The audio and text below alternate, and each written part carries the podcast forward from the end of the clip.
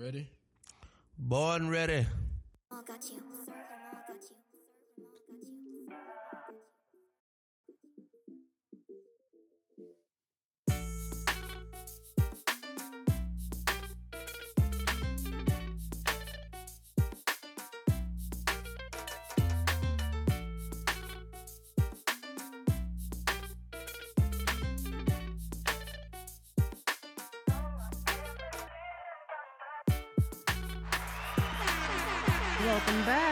It is another episode of your favorite political podcast, Where the Party At.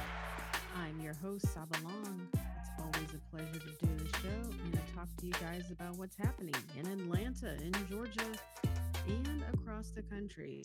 Stories that I think we think you should be paying attention to because one way or another they impact you um, or someone you know. So let's dive right in. I think about every other week we start uh, the pod with what's happening with Cop City, and there's been some movement. So let's jump in on that. The opponents um, of the Atlanta Public Safety Training Center uh, on Monday submitted more than 100,000 signatures or petitions to the city of Atlanta.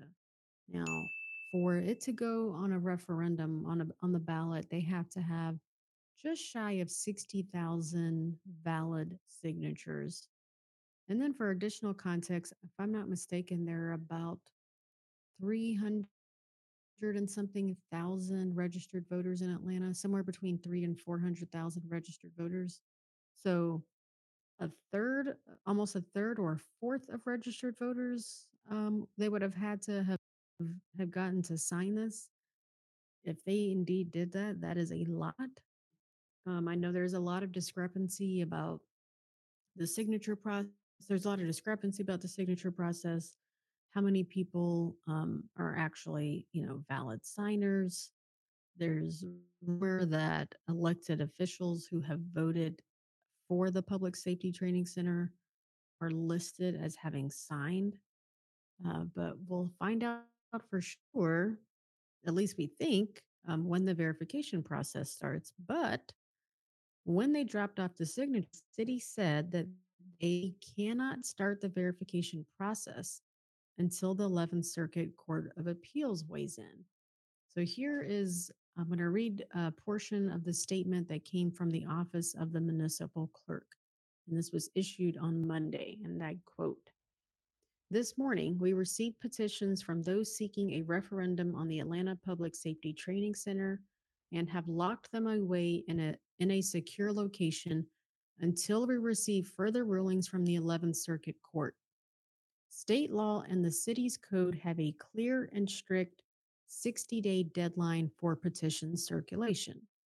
Specifically, the law commands that a petition shall not be accepted by the council for verification if more than 60 days have elapsed since the date the sponsor of the petition first obtained copies of the petition from the municipal clerk. I'm just going to pause there to explain what that is. So originally they had 60 days to get that 60,000 number threshold of people to sign the petition. But a judge ruled that they could extend that time and they also ruled that it didn't have to be City of Atlanta people overseeing the signature process. So someone who wanted to volunteer but they lived in DeKalb County, but not in the city of Atlanta, they could participate in, in uh, volunteer in the petition process. I will continue. Uh, the original petition was issued on June 21st, making August 21st the original 60 day deadline for petition submission. The petitioners could have turned their petition in on or before August 21st, and indeed several times said that they were going to do so, but opted, opted instead to take an additional three weeks to circulate their petition for signature. So basically, what that means is that the city has the petition. So they delivered boxes of, if you think of legal boxes, if you've ever worked at a law firm or in an office, they delivered stacks on stacks of legal boxes filled with signatures to the city clerk. They have the clerk, city clerk has them in safekeeping. My guess is that the Vote Cop City movement made copies of all the signatures so they can make sure that nothing has been uh, modified or boxes have been uh, removed or anything of that sort. Now, I think we talked about this a couple weeks ago about the impact of Cop City on a kind of Atlanta politics and fair and democratic politics. So, Fair Fight, which is a Stacey Abrams aligned organization who's done a ton of voter um, voter education, voter outreach, get out the vote work. They put out a statement about the city's action. I'm going to read a portion of that. It says, We are at an inflection point for democracy in Atlanta, a city with a long, powerful history of activism and a cradle of the civil rights movement. Regardless of where you stand on this issue, the fact remains that some Atlanta leaders are not listening to the voices of voters who elected them to represent their community and values. Now, they went on to talk about Attorney General Chris Carr and his RICO, um, the RICO statute that he filed or charges that he filed against 60 or 61 activists um, for various, you know, they have a list of charges. Uh, these are folks who've been involved in the Stop Cop City movement. One thing that people are pointing out on social media about Fair Fight's uh, statement is some Atlanta leaders are not listening, is how they phrased it, but they didn't call anyone out by name. But you can infer who they're talking about. One of them, first name starts with an A, last name starts with a D. They happen to be the mayor of Atlanta. so, so if they ever get to the verification process, here's what it looks like. And this is from an AJC article. The signature pages will be sealed in front of the petitioners and taken to a secure vault until they are scanned. So that is what was supposed to happen on Monday. Petitioners and the media will then will then be provided with copies of the pages, and each page will be marked with a unique identifying designation. Again, I would hope that the Stop Cop City folks have already done a version of this for themselves and they have both a physical copy and a digital copy of what they submitted to the city. If they go on to say in the ver- about the verification process, then each line will be reviewed to determine whether the name and the other information present corresponds to a registered Atlanta voter and whether those signatures match that of the unique voter.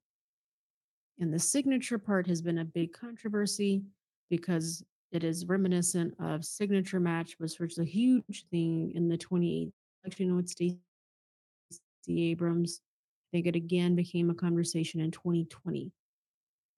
And so the big the big conversation here is that Democrats are using tactics that Republicans use in Georgia and that Democrats have said were not okay to use.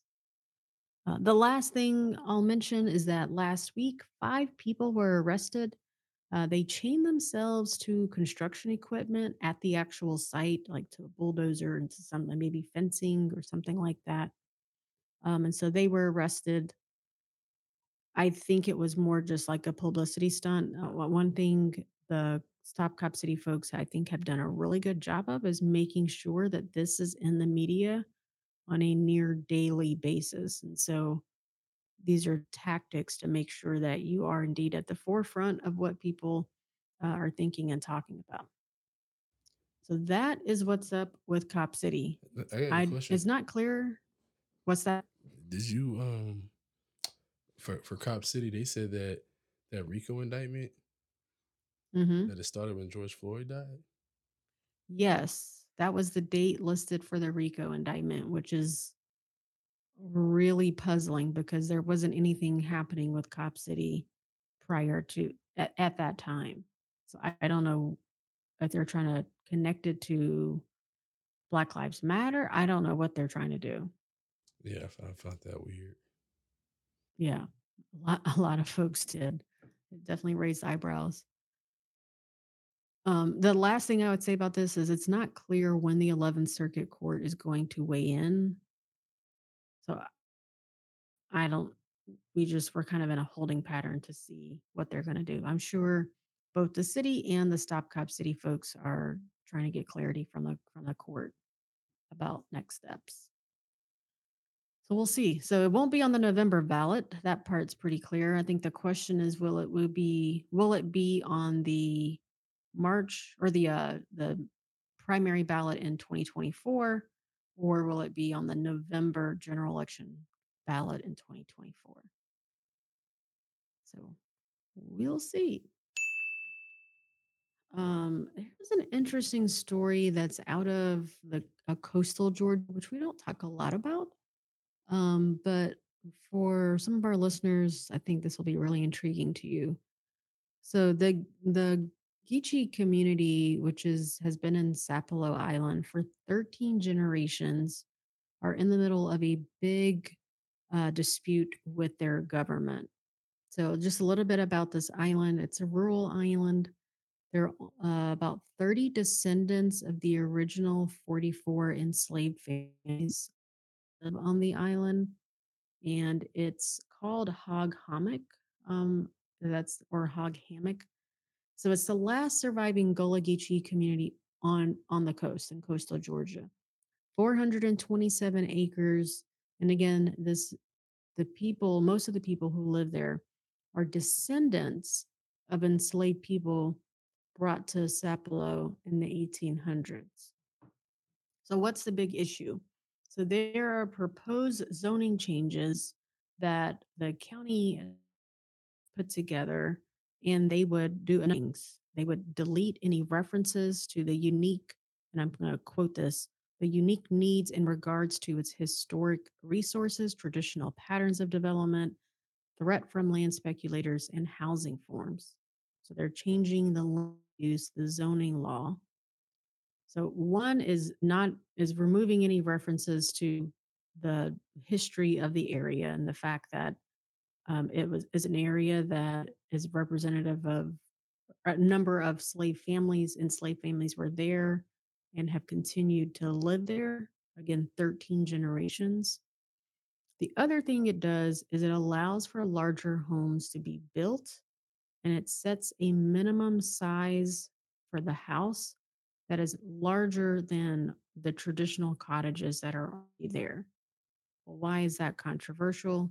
Well, obviously, it's pretty clear why the removal of their unique history, any language referencing that is controversial. But why is it controversial to change the size of the houses? Because if you change the size of the house in the zoning law, that means that people will be able to build bigger and more expensive houses. That means higher property taxes. Larger your house, more expensive it is, the higher you're paying in property taxes. And the folks who are purchasing and building these expensive homes are people who are already wealthy. If you think about who is likely to have second or third home in coastal Georgia, we're talking about multi, multi millionaires. So, so the zoning board uh, in the county or in the in the area, whenever they make changes, they have four to 45 days to make the recommendations to the county commission and then implement those changes. For this, they only took two days. And here's what the a woman who's representing the Southern Poverty Law Center, Miriam Gutman, said about this. And I quote, an ordinance must have a text amendment. That's not done here. It must have what language was added or replaced. That is not done here. Crystal McElrath, who is another woman who works for the Southern Poverty Law Center, said that uh, these changes would violate the Equal Protection Clause of the 14th Amendment. And if that's the case, then that means that this case would go before a judge assuming that would be at some point the state Supreme Court. And then we'll see if how just how far up uh, in the courts this case would go.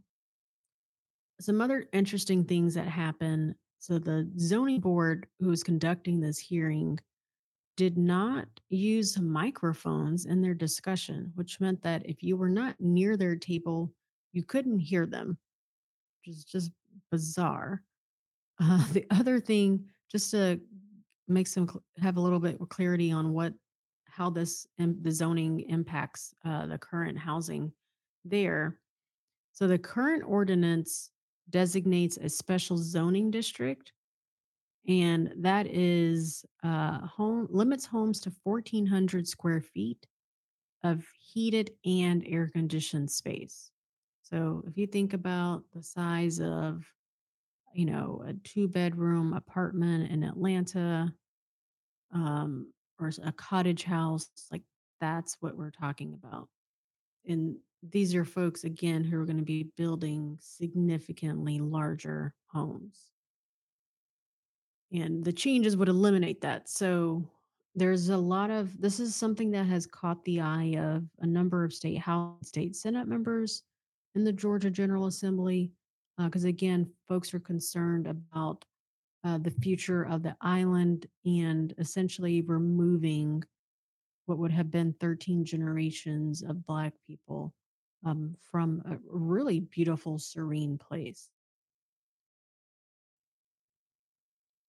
very wild All right, we are going to hop on over to California to talk about a Oh, topic my I know my, my you always pay attention. To. So they Huh? can't. Yes. They can't. Um, like those Geechee people, they don't have a claim to like the same claim that the Geechee people in South Carolina doing. I think they're trying to figure that out. Like, Like if they have a claim to the land. yeah, like isn't it something like federally, like you know, the Democrats like Joe Biden that they could do to help?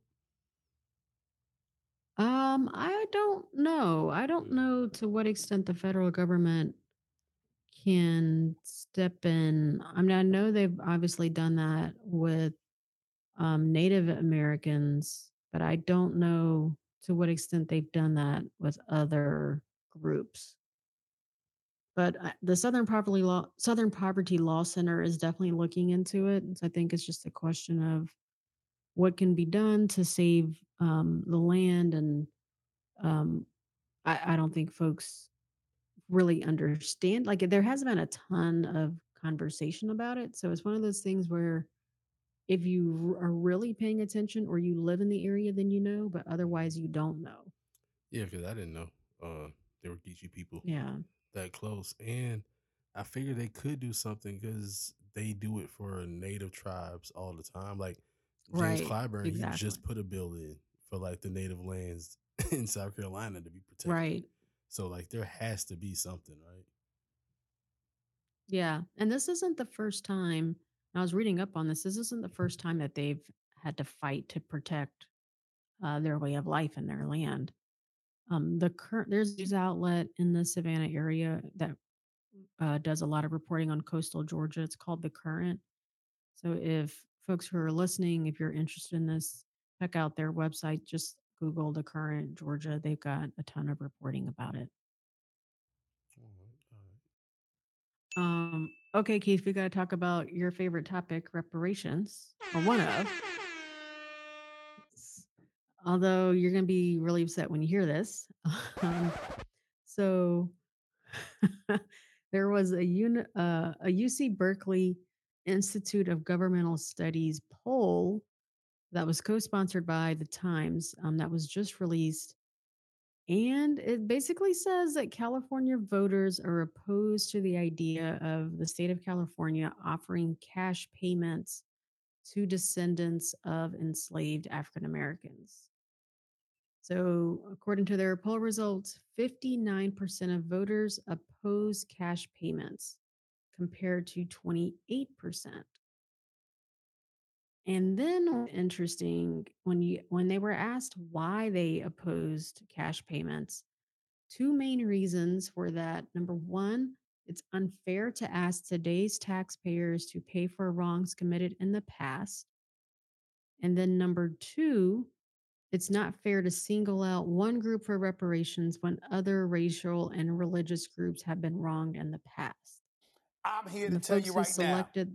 Selected We don't care. Let me tell, right, let me tell you. we don't care.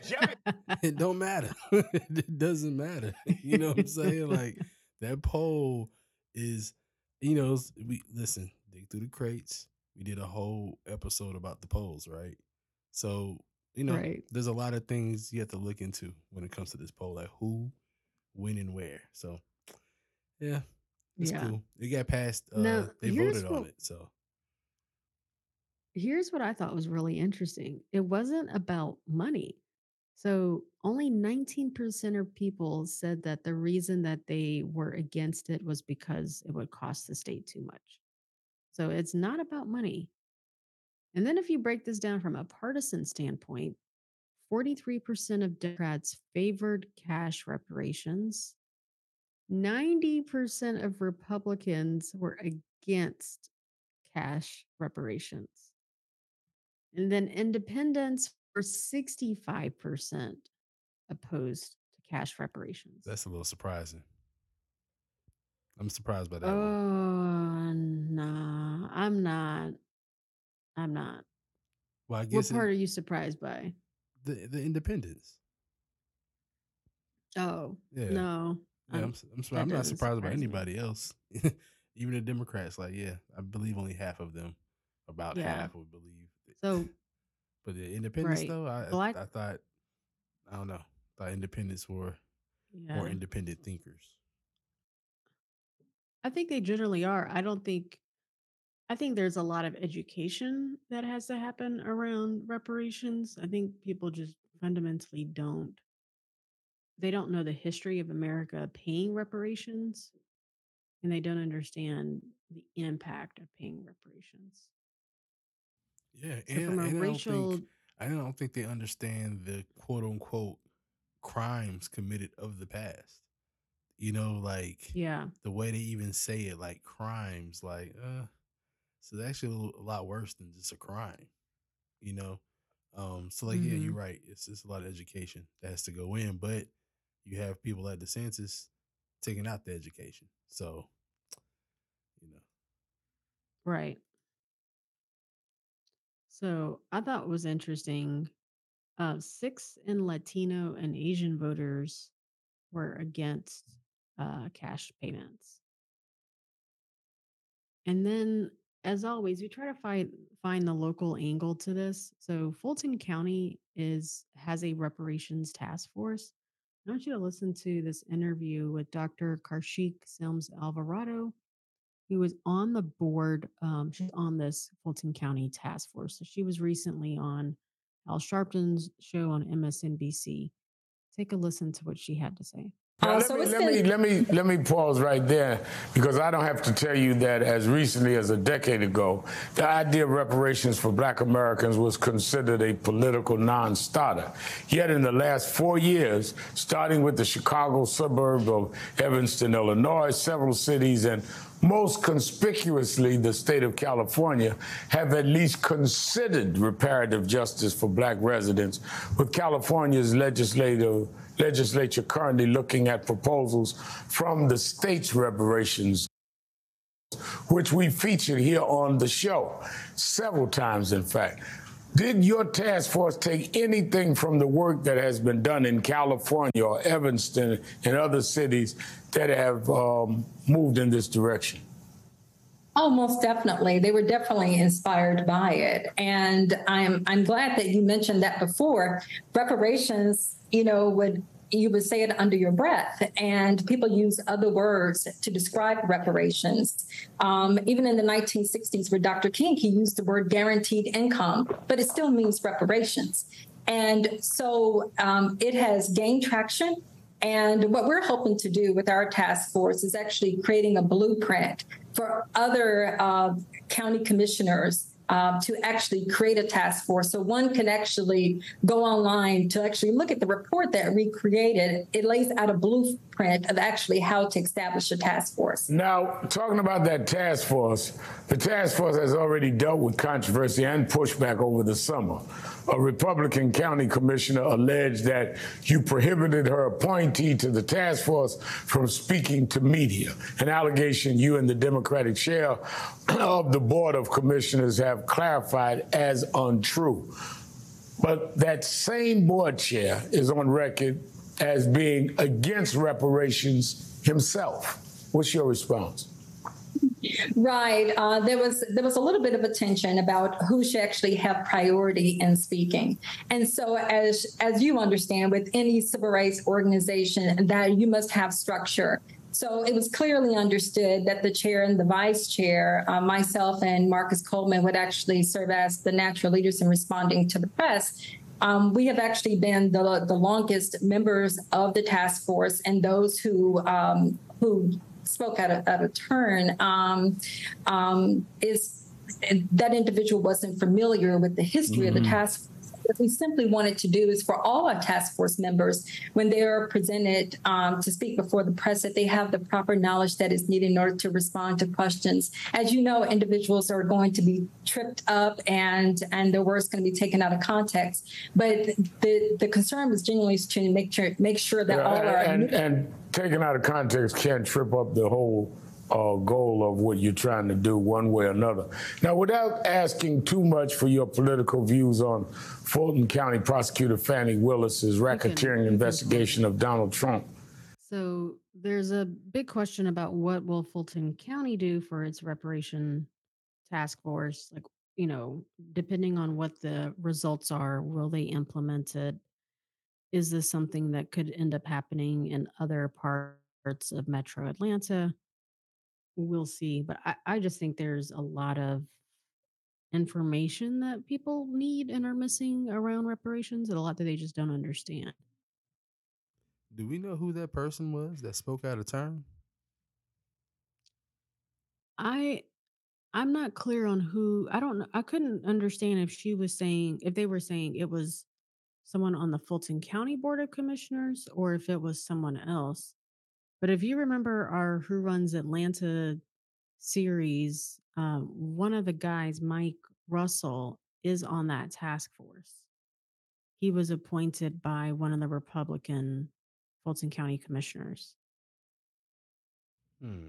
Remember Mike Russell, yeah, the guy mm-hmm. who was running for mm-hmm. um, yeah, exactly. For uh, remember council president. Yeah, council. Yep. Yeah. President, yeah. exactly. Mm-hmm. Yeah, because we covered him again. I think he did do an interview or right. something about yeah. Okay. Right. All right. Yeah. All right. Keep our eyes open, Fulton County.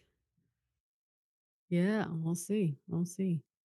And then our last big story what happens to the future of the GOP and uh, the 2024 election? What's going to happen there? So Mike Pence was speaking uh, at a event in New Hampshire, if I'm not mistaken, um, and this was played on Steve Bannon's show. So I want you to listen to the first couple minutes of uh, it's a portion of his speech and then a snippet of an interview uh, that he gave CNN. Take a listen. The Republican voters face a choice in this state and in every state around the nation as these primaries unfold. And I believe that choice will determine the fate of our party and the course of our nation for years to come. So today I ask my fellow Republicans this.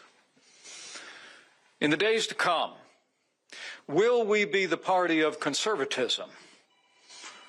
Or will we follow the siren song of populism unmoored to conservative principles? The future of this movement and this party belongs to one or the other, not both.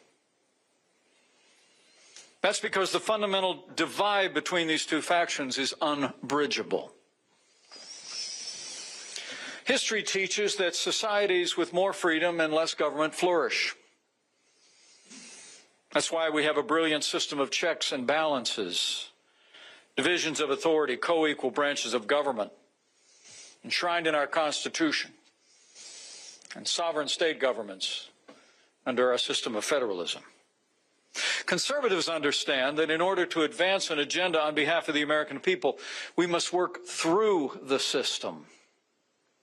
The political home of those who believe in limited government and individual liberty, who keep faith with our Constitution, is the Republican Party. Question free. I think my question is, you know, the inflection point you talk about this moment for the party you know, you look at even our most recent polling in terms of uh, the issues itself. You know, your consistency on conservatism, I think, is unquestioned, whether you agree or disagree with where you are ideologically. But in terms of who would be the best candidate to handle the economy? Trump is at 69%. Immigration, 65%. Ukraine, 63%. Government overreach, 59%.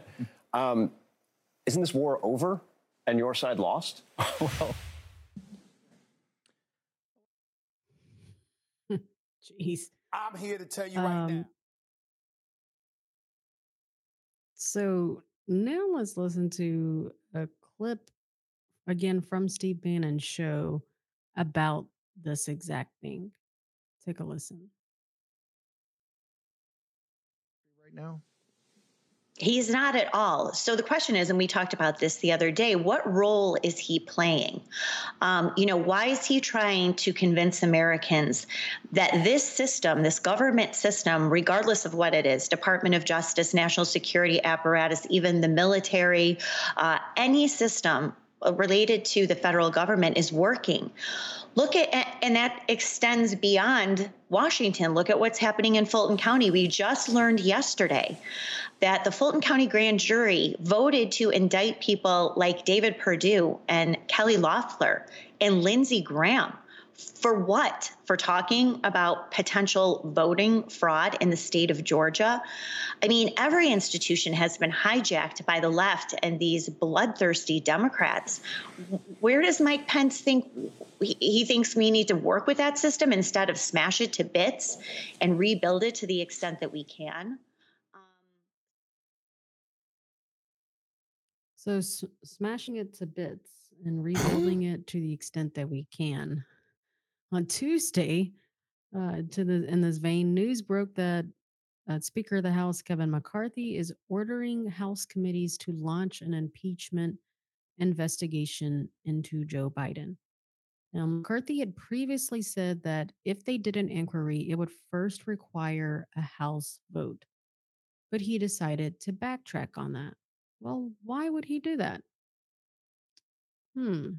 Maybe take a listen to what Georgia Congresswoman Marjorie Taylor Greene said to shine a little light on that.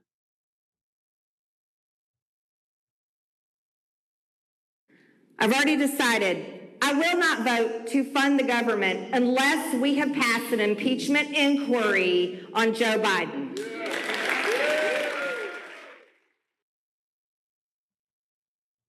Now, the federal government is going to run out of money in 18 days.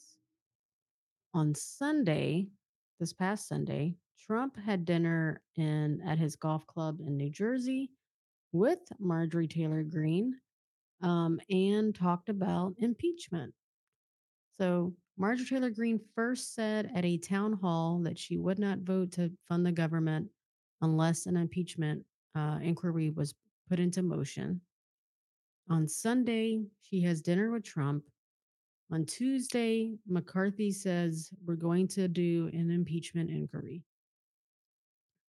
My goodness. And then Matt Gaetz, uh, the Florida congressperson, said essentially the same thing that if McCarthy did not play ball, then he would vote to remove uh, McCarthy from his speakership. Now, remember when McCarthy got elected speaker, there was a whole like marathon vote. I think it what was the number, Keith? Was it like 10 or 12 votes? It was a high number of votes that it took for McCarthy to reach the threshold. Yeah, when they were and Matt out. Gaetz was what's that? When it was like a holdout to vote for McCarthy. Right. Yeah. yeah. yeah. Matt Gaetz was one of the main holdouts where he consistently would not vote um, for McCarthy and he kept voting for um, oh gosh, what's his name? The black guy in Florida. Don, uh, what's his name? The black Repu- black Republican congressman in Florida who's becoming pretty popular. It's like last name is Glover or something. You know what I'm talking about? Keith. Yeah, I was, I was looking it up, but I don't think I found it. Oh, like Don, like Don, Don. Let me see. Black. There's not that many of them. Byron Donalds. that's, That's it. it. Oh, I saw John. Huh? James. Oh no, I saw John James, so I would have been wrong.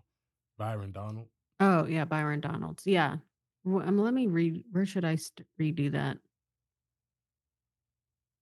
I'll do the Um, Matt Gaetz. Yeah, Matt from the the ten to twelve. Okay, that was yeah. Yeah. So Matt Gaetz basically said and play ball that Matt would institute a vote to remove McCarthy from his speakership. If you remember last time when well, when McCarthy got the votes to be speaker, it took like 10 or 12 rounds, 10 or 12 tries. And Matt Gaetz is one of the big holdouts, and he kept giving his vote to Byron Donalds, who is a Republican congressman out of Florida. So McCarthy is stuck between a rock and a hard place. Uh, passing articles of impeachment requires 218 votes, which would mean that every Republican would have to vote yes. And then the assumption is that this impeachment inquiry would take place, you know, essentially over the next six or so months. So at some point in 2024, either just before the general election, I'm assuming that's how they want to do it. They want to do it in enough time so that they can say Biden is an impeached president. And that's one less thing that Democrats can attack Trump on. Um, we'll see, but 2024 is going to be a hot mess. And this is just further proof of it. And uh, Mike Pence, I don't, I don't know what happens to the Mike Pences and um, Nikki Haley's of the world. Um, we'll see what what what occurs. There's going to be the next presidential debate, which in a couple weeks. So I imagine this will be a topic of discussion. Um, I would certainly be asking the Republican candidates for president their thoughts on impeachment, if they think it was the right move, um, if they think, you know, Biden is um, has done something that meets the threshold of impeachment. We'll see. All right, that is that. And let's talk about party poopers and party starters. So I mentioned at the top of the show Cop City and how many Democratic organizations um, and, you know, like reliable Democratic voters are upset about it. Well, some are saying they are upset enough to not engage in 2024. So that would mean that by disengaging in 2024, they risk Georgia going red. So they risk Georgia voting for whoever the Republican nominee for president is. And I I would say putting on my political strategist hat, that is a big gamble that you were that upset with Atlanta lawmakers and Democrats that you would risk having a Republican president for four years at the least. Yeah, That think, that doesn't add up. I, I I don't know. Maybe someone knows something that I don't know, but in a game of risk and reward, that doesn't make sense. I, I, I think they would. I think um that's I think they would, but it doesn't add up. If you care about things like the environment, if you care about a, a, a number of these folks are pro union people, like if you care about other issues that a Democratic president has backed, then why would you vote to opt out of the 2024 election? Even if you're upset, I'm not saying they don't have, it's not warranted for them to be upset. I'm saying from a purely political risk reward standpoint, long game, that doesn't make sense. Now, if they said we will we will stay out of the 2025 election or will actively campaign against certain Atlanta elected officials, that makes sense politically and tactically. But it doesn't make sense to say the, the I'm truth- not going to engage in the 2024 election. I think they are going to engage, but I think they have that um that uh there's a heavy socialist movement going on as well, like within that Cop City movement. So Yeah, there yeah, is. They, they're going to engage, but they're going to you know engage for Party for Socialism. Um, I think they, I, I guess we'll talk about it on the next pod because I see they just dropped the ad for the promo. Uh, the young ladies running for president, De La Cruz and Garcia. So, and I've heard him talk about Cop City on an interview earlier this morning. Mm-hmm. So I think, yeah, I think it's one of those um it starts now kind of thing. And it kind of shows, hey, you know, if they disengage, because you know, it gets to a point where you you can't scare me into voting, right? Because if it's going to be that bad under a Republican, then you should do something for me now. you know what I'm saying? Because you're Mhm. because you're basically telling me you can. So if you're telling me you can, but you don't want to, then I don't know. You know, it kind of leaves you to um, you know, it makes you believe that capitalists are on both sides. So it's it's it's it's, it's crazy. It's a little groundswell. Like I've been like listening, and I'm like, wow, Yeah. a lot of especially young Yeah. I don't think, like you know, yeah, like, there's a lot of young energy yeah, for sure. yeah, yeah, I I don't, you know, somebody I saw someone post on social media that um they can't believe the Democratic Party has not called uh the mayor to say like, "Hey, what are you doing? You need to just chill out on this because it's going to end up costing us, you know, down the road." Um and that could I mean it could very well happen. That is like I said, that's a very big gamble. A very big gamble. because at this point, right? What's the other reason for not doing that? Because Well, it's kind the of money- like Trump. What do you have to lose? Well, not even that. It's it it just shows you it's a different fight. You know, it's it's not so much as red and blue. You know, it's versus the Right. interests of the people versus the interests of big business. Because that's clearly what's going on in, in this case. Because it's not even a. It's so many. It's like a rainbow coalition down there. So it's It like is. so many people definitely against is. it, and you have no reason to be for it. And the issue, like you said, there's some calls that could be made down here. They can say, "Hey, you know, stop," but not if you know those same big business people are affecting a lot of other things too. So it's it's Right. it's, it's Yeah. yeah, and Because then there's a go ahead. no, what you say? There's a a version. There's a, a stop Cop City movement happening in Baltimore. Right. I mean, this has become this has spread. It's not just an Atlanta conversation. It's a national conversation. Yeah, And I don't I don't think that they I don't think folks are armed with um tactics to address it. Yeah, and then on top of the whole RICO thing that they did, it's, it's just so many things in, in this cop city that if it goes through, despite all of this protest, it's yeah, the Democrats are really, and unfortunately for the Republicans, they they might think that they're going to win, but they're going to have to deal with, you know, it's going to be a fight. They're going to deal with Right. some stuff too. So, it's, you know, Right. But uh, if I'm a Republican, I'm using Cop City as a wedge issue to suppress Democratic support and turnout. So it's not that I'm expecting you to vote for me because based off of what the attorney general has done, there's no reason for someone to vote for a Republican because they're mad at a Democrat. But they just won't vote for a Democrat. Like they just won't vote, period. They'll vote in maybe if there's like some local elections like happening, right? They'll vote for some of their state senators or their mayor, you know, or or other they'll vote for things down the ballot, hmm but they're not going to vote Democrat if their congressperson hasn't said what they think is necessary to stay to Yeah. say. Right. Then that's essentially what they're saying is we're not going to engage.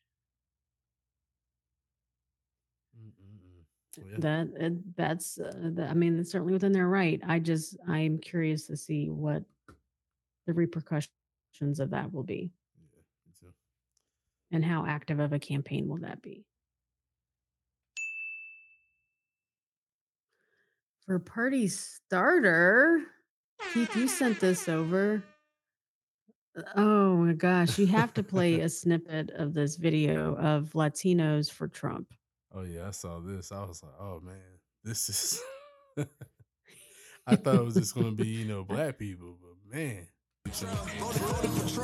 okay Joe Biden, yeah, I'm voting for Trump. Blacks for Trump, Latinos for Trump. United we stand and we standing with Trump. Dear white people, will you take our vote? Why the Democrats always try to steal our hope? I'd rather have a president with a mugshot. Yeah, that was wild.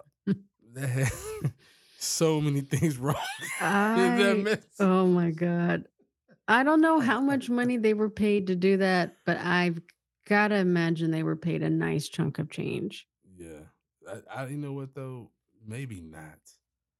Like, I, not even that much a chunk of change. I don't think. 10,000 five, 10,000 five? Five, and we'll take care. of everybody's winning. Everybody's winning. Yeah, trump is winning. The the rappers i'm putting that in air quotes uh, they're winning right? Like eh, that is a cheap tactic for trump and republicans to use. Again to this is about suppression of the black vote. It's about how can i get you to rethink voting democrat? Not through mm. policy but through things like this. I, yeah, but I also, you know, I know God made man, and the sun sets on a life where we focus on things that we cannot control and accumulate so much I heard regret. this one too. But at the yeah. So I, I think it's grifting time. You know, I, I That's don't even. yeah. Yeah, I don't even think it's I so much of you. the vote part. I think that, hey, it's that time again, and if you yeah, black or Latino, I'm with you. At least the Richmond, North the Richmond guy talked about like we don't have enough money to Yeah. to live. Oh yeah, right? yeah, it's different levels. At it. least yeah, it's different levels of it. You can Yeah. be sophisticated grifting, you know, or you can just flat out get out of here. time. Yeah, it's it's. I like time. that. Yes, it's that time. It's hey, yeah, hey, on both sides. That's the that's the sad That's thing true. about it. That's true. On both sides. You're right. You both were sides right about of thing. that. So Oh you my lord. you know, when it's election season, it's gonna be a lot of this. I'm just, you know, I have um on another pod, we have some bets going on. just you know, for celebrity. Oh. You know, just celebrities like Oh, oh, Yeah. what celebrity's gonna come out? mhm, you know, what celebrities on, To on endorse? side, yeah, especially like the new ones. Yeah. You know, like my biggest one is I I want to know who's gonna get the Kai Cenat. The young boy who had the YouTube, who had the New York City flooded. Of all those kids out there Oh, trying I- to get that free PS5 or whatever. Oh, oh yes. Yeah, Uh huh. I- Yeah. Yeah. I'm trying to figure out what side's one gonna they- get him because that was a lot of people. That was a lot of Yeah. young voters. Yeah. They charged him with inciting a riot. Mm-hmm. Mm-hmm. Yeah. So it's like Yeah. I don't, yeah. I don't know, but um, it's I that mean, time. this is. I mean, politics has always been like. There's a version of this at the local level, without a doubt. Right. There are Yeah. certain people who speak at city council meetings, and you know, they're not speaking at city council meetings because they're genuinely frustrated by a particular issue. yeah. they're speaking because someone has greased their palm to have them say what they're saying right like that's just the nature of the beast uh and of course there's a version like a, a friend of mine always says Saba, there's levels to this like there are levels to to political grifting Yeah. Yeah. Yeah. There you go. right and some people i think will see themselves as like i'm a mercenary and some people are like i don't care just just give me this check Yeah. Just give me the check and you won't know who I'm gonna vote for anyways. right Right. if i even vote if I even vote. yeah oh man All right, y'all. That is the show. Um, I want to encourage folks if you have not already, check your voter registration status. The Secretary of State announced that they are uh, working on the updates to the voter rolls, and somewhere around like two percent of people on the voter rolls um, are in jeopardy of being kicked off or inactive status. So make sure you're registered to vote. Make sure your information is accurate. If you live in the city of Atlanta, there are school board elections in November. Uh, in other parts of Metro Atlanta, there are other elections happening this year. So don't wait. Just take five minutes, go to mvp.sos.ga to check your voter registration status or to register to vote. All right, y'all, that is today. As always, thank you for rocking with us. You were listening to Where the Party At. Thank you.